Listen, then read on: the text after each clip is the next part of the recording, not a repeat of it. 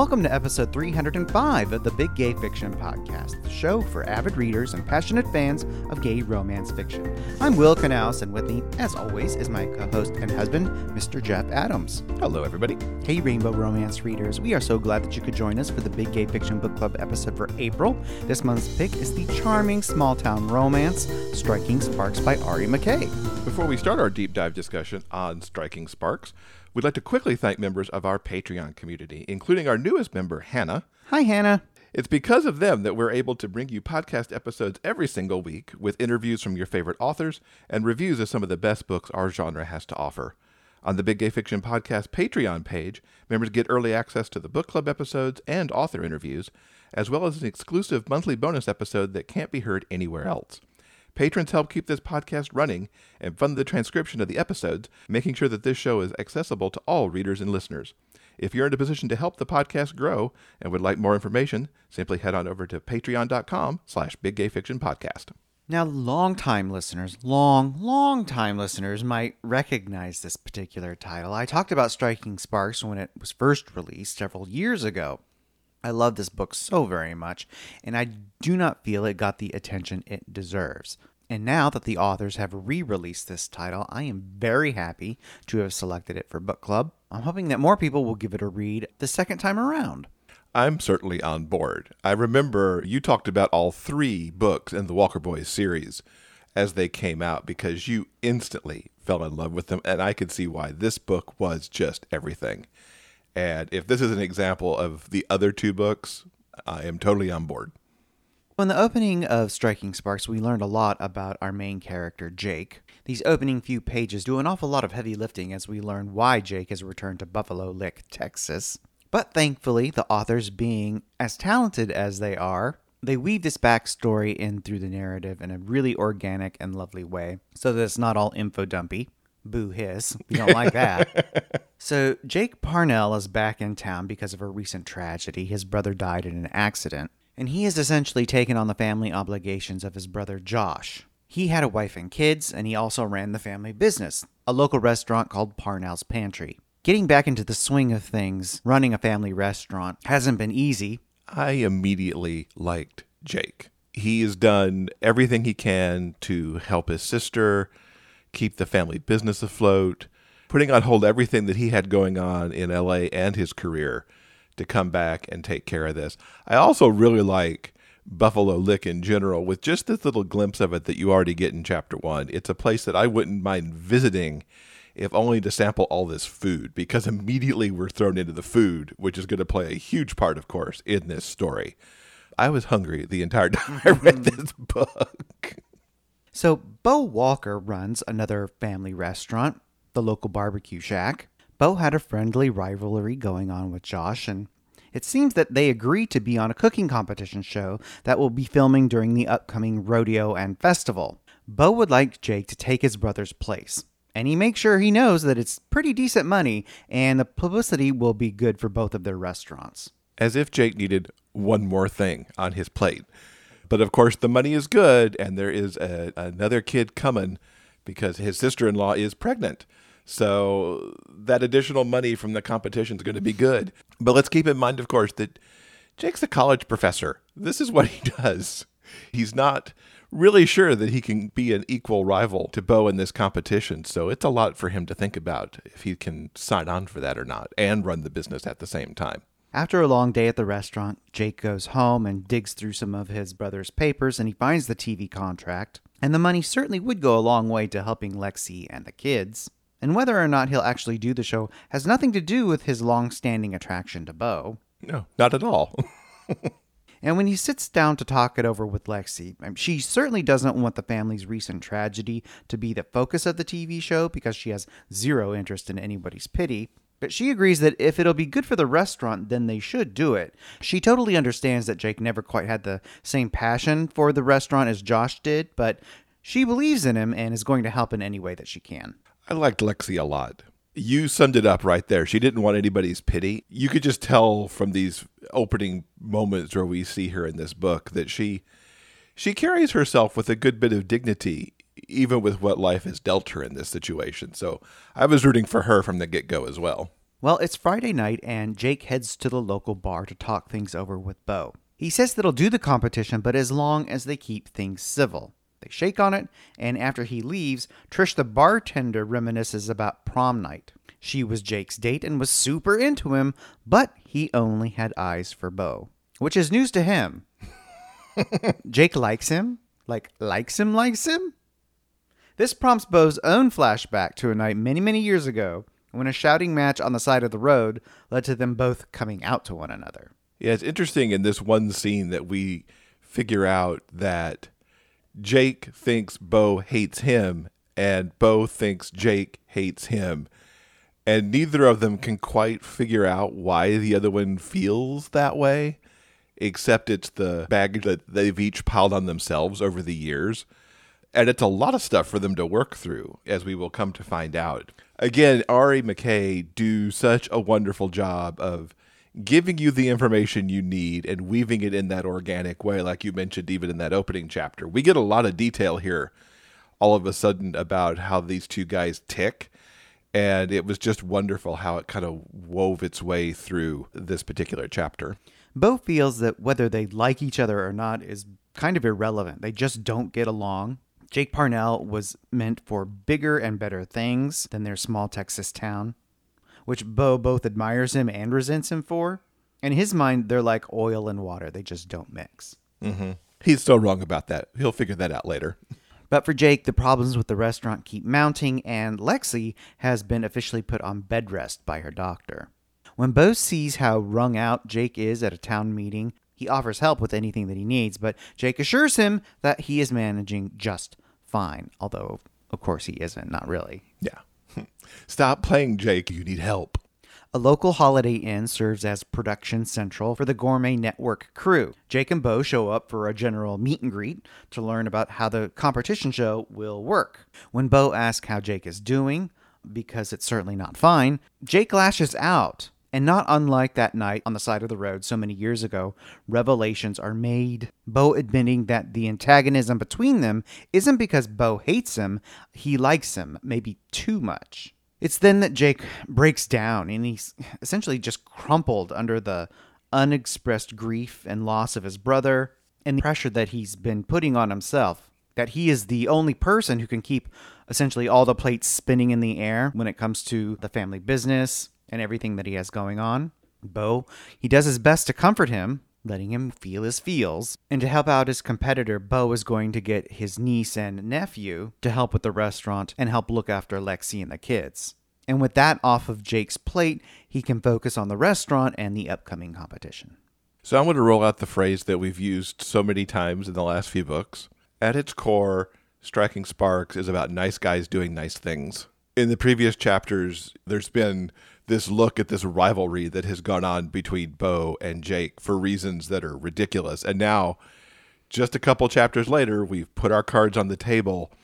They understand that each of them likes the other one and has feelings for them anyway. And there's a little bit of jealousy back and forth about the states of their lives. But I mean, Bo is willing to let Jake take a swing at him so that he can get his emotions out, which I don't know that I'd let anybody take a swing at me for for to get their feelings out. But it's really nice, and Jake finally opens himself up and lets him have that moment of like the crumpled, and then they get to put it all back together again. So yeah, nice guys doing nice things back in play here in this book. Shane Brody is the fancy celebrity chef who will serve as the host of the competition show. And as Bo is getting acquainted with his competition setup and the fancy new grill, Shane suggests that the next time Bo is in Atlanta, he and his husband could set him up with a nice guy, since obviously the small town dating possibilities seem a little bit slim. Richard, Chef Brody's husband and assistant, goes over the new grill with Jake, and when Richard mentions a noticeable spark between Jake and Bo, which Jake denies, nope, no way, definitely no sparks. But at any rate, Richard lets him know that tomorrow he and Bo will be making lunch for the crew as a trial run for their kitchen workstation so they can kind of get used to everything before the cameras roll. I do love food competition shows, so I as a side to this entire story, I enjoyed all the little behind the scenes like let's figure out how the grill works moments. I know I'm silly. It's the little geek in me that likes to see the backstage goings on. But I really adored Chef Brody and husband Richard. I think too often the celebrity chefs get caught up in kind of the Gordon Ramsayness of it all, where we have to yell at people. And well, Chef Brody is certainly of a certain class of chef. He's also kind of looking to help out these people, as is his husband. So I really enjoyed these and how it just also proved to Bo and to Jake that their secrets aren't as secret as they think they are. The lunch run through goes really well, and that night Bo brings several covered dishes to the Parnell's house so they don't have to worry about cooking dinner. Bo joins the family for mealtime, and Jake's mom states outright that she's known all about Jake's crush and that they should leave the past in the past and get to know one another as they are now. and it was not a suggestion. she was very forthright. I could just imagine the southern Demeter that came out with that. You boys get along now. Figure this out. Definitely. After eating, as Bo and Jake clean up, they realize that they really aren't all that different and have more in common than they may have originally thought. There's some really nice talking that goes on over this cleaning up moment. Everything from Jake admitting that he'd been jealous with the relationship that Josh and Lexi had while he was in California, really with no one. And Bo opens up about what it's been like to be gay in this small Texas town. Really nice talk because you know I love the talk. And there was good talk here. Yeah, talking is sexy. It really is. Yeah, something else this particular scene also illustrates is that Bo is a caregiver. As we see throughout the story, he likes taking care of people, primarily with food, but in a lot of other ways as well. Jake has a lot of pride and doesn't necessarily want to take the help that is offered, but it's also partially wrapped up in his ideas about what this small town is all about. He felt as a gay man he couldn't come out there, which is why he left to go to school and eventually got that job in California. And now that he's back and seeing the kind of life that Bo has, he's coming to the realization that he may have been wrong, not only about the town that he grew up in, but about Bo as well.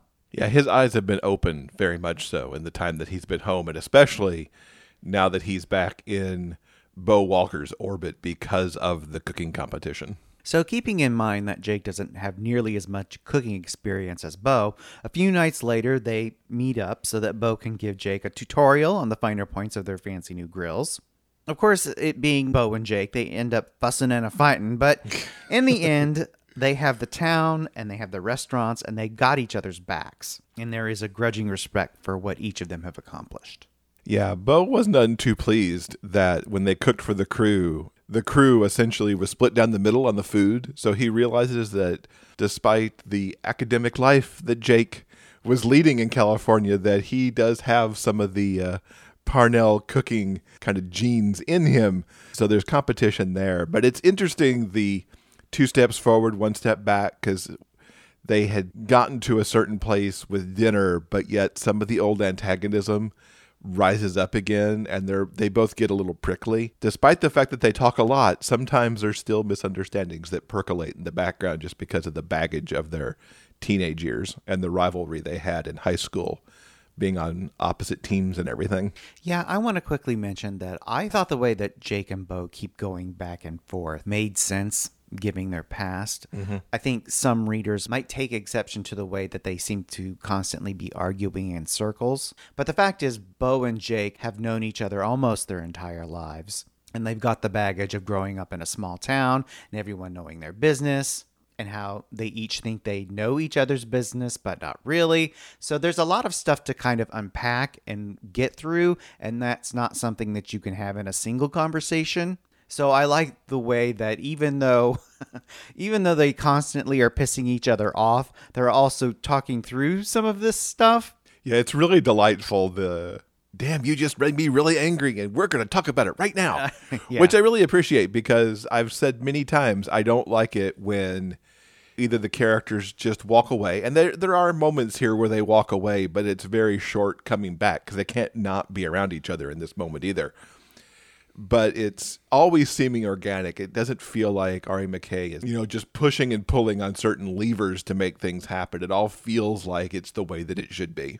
So the big rodeo kicks off, and Bo and Jake arrive at the fairgrounds for the first round of competition. And while their ribs are cooking, they are able to find a few moments to relax together, which is nice given the stress of the last couple of days. When the round is over, Shane Brody judges their dishes. Both are excellent, but Bo is the winner of round one. Yeah, his food just edges out by the teeniest, tiniest little bit. Can we talk about the parade for a minute? Sure. Of course, the rodeo has a parade, and there's a float here that Jake and Bo have to be on that kind of is about the competition. And the idea of these paper mache drumsticks and ribs and home fries that decorate the float and the 3D pig and cow faces. I needed pictures. I wanted a drawing because this sounds absolutely ridiculously awesome to me. And I do love a good parade float. So yeah, I I appreciated that little attention to detail there. The next morning, Jake is working the breakfast shift at Parnell's pantry with the help of Earl, who is Bo's nephew, and he is proven to be a godsend. And a discussion of town gossip leads to Jake coming out to his teenage employee, who at first is surprised, but quickly suggests that Jake and Uncle Bo would sure make a cute couple. Earl knows what's up. Jake and Bo get together for a drink, and Jake shares the news that, local gossip being what it is, he is officially out of the closet in Buffalo Lick. And this leads to a conversation about what they're each looking for in a relationship. And what do you know? They're both interested in settling down. And it's over beer and wings that they have an adorably cute and carefully thought through talk about the prospect of dating one another. And with all that's going on, they decide to take it slow, at least until after the rodeo and the barbecue competition. Ladies and gentlemen, we got ourselves some boyfriends.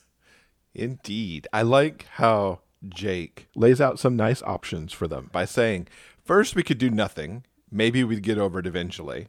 Second, we could try dating and see where it goes. Third, we could have a fling and see if things burn out fast, if the having isn't as powerful as the wanting. So he put everything into like, we could have this, this, or this. And set it straight, and you're right. Now we've got boyfriends because they obviously went for option number two. News of the Gourmet Network TV show has gotten out, and there are a whole lot more people at the competition tent on the day of round two. And after a few interviews with local news outlets, Bo and Jake get to cooking. At the end of the round, they each present their brisket, and after careful consideration, Brody declares that Jake is the winner. It's a tied up competition, folks. One round to go. And our two Texas lovebirds can't wait to celebrate Jake's win, and they sneak off to the handicraft exhibit hall, where, amongst a maze of displayed quilts, Bo pushes Jake up against a wall and kisses him thoroughly and exquisitely. Turns out Jake might like to be manhandled just a little bit. Just a little. In, they in the craft tent.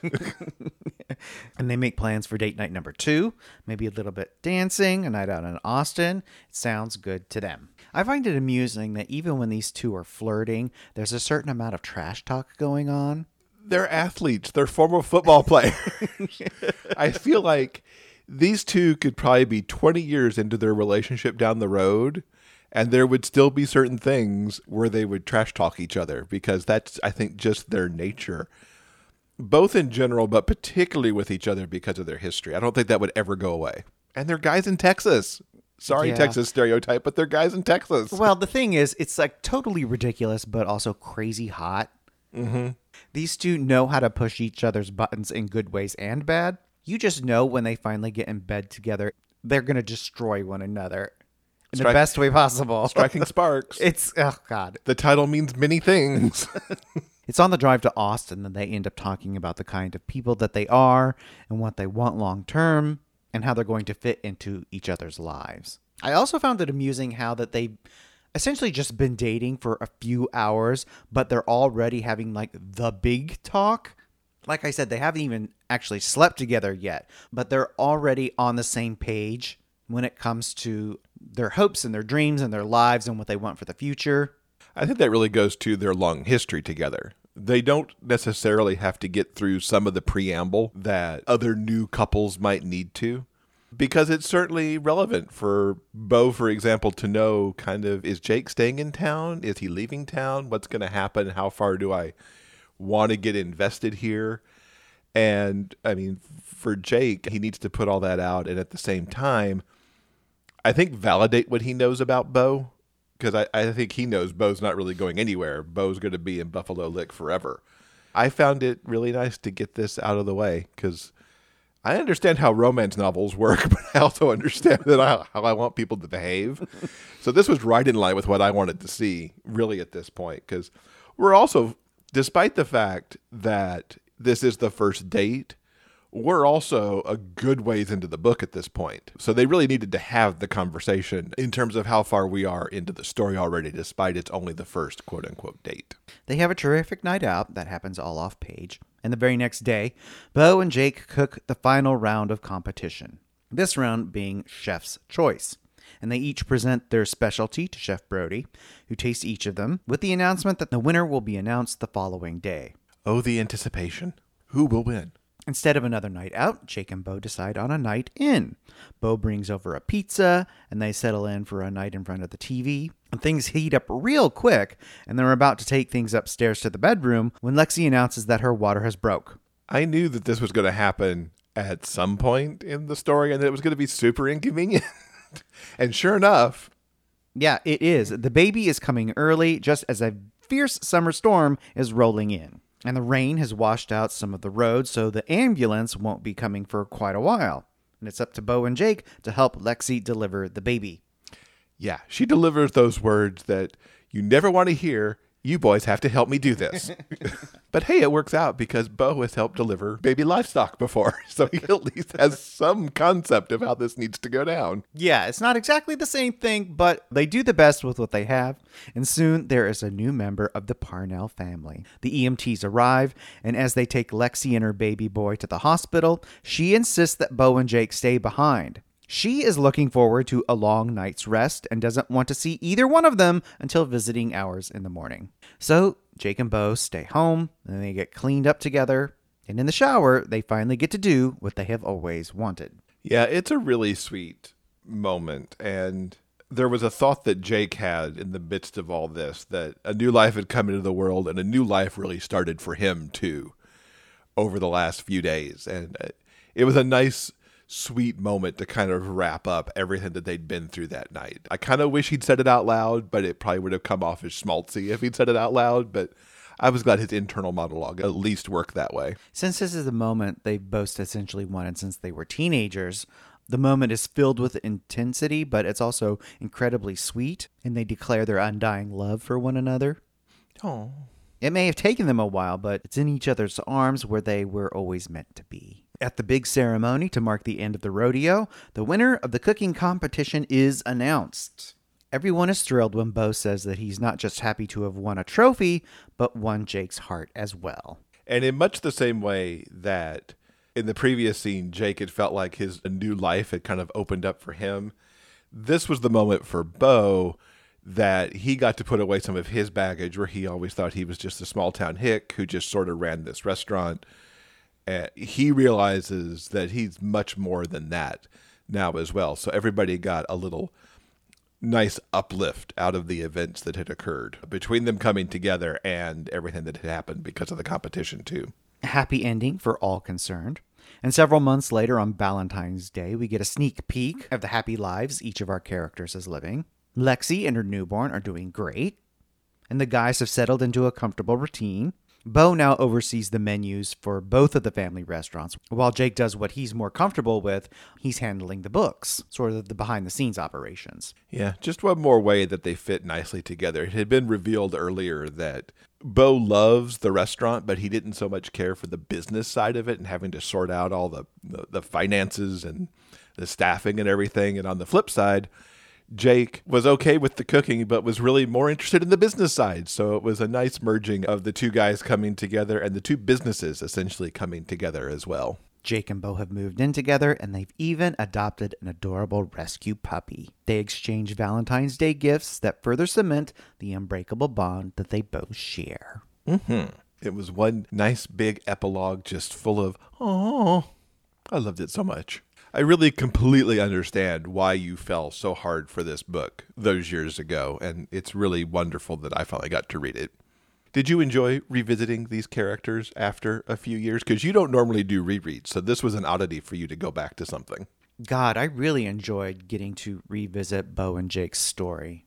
There's so much that I love about this particular book. Not only the small town setting, which I always enjoy, I also enjoyed the plot point involving the food competition. I thought that was fun and interesting and spiced things up for our two heroes. And it was on this re and it was on this reread that I really came to appreciate the on-page chemistry these characters had. I don't know how these two authors did that. I think that's something sort of magical and intangible. There's no real formula that writers can follow to bring that to life on the page. And I think that the way that Ari McKay did that for these two characters is something really genuinely special. Bo and Jake do have spark Mm-hmm. and real chemistry. I like how their back and forth antagonism combines enemies to lovers with second chance romance. Just all in all, I think this book has an awful lot to offer, and I think it's really special. Yeah, I agree with you on the chemistry. The chemistry's there from the very first time these two meet up with each other. I mean, the two guys, as you're getting that initial introduction to them when they're separate, you get a good sense of them. But as soon as they're together and they start kind of popping and crackling against each other, it's so, so good. And as it morphs, and as you mentioned, the antagonism kind of stays there. They know how to push each other's buttons always. And it just, it just makes for these scenes that just come to life so well. Well, I think that'll do it for this month's book club episode. We hope that you've enjoyed our discussion of Ari McKay's Striking Sparks, and if you haven't read it yet, we hope that you'll consider giving this book a try. Now, coming up on Monday in episode 306, Gregory Ashe and C.S. Poe are going to be joining us. The latest book in their Auden and O'Callaghan mystery series has just released, and they're going to tell us what Sam and Rufus get up to this time out in A Friend in the Fire. Plus, we'll get some details on how their collaboration works. We hope that you'll join us then. So, until next time, please stay strong, be safe, and above all else, keep turning those pages and keep reading. Big Gay Fiction Podcast is part of the Frolic Podcast Network. You can find more shows you'll love at frolic.media slash podcasts. Our original theme music is composed by Daryl Banner.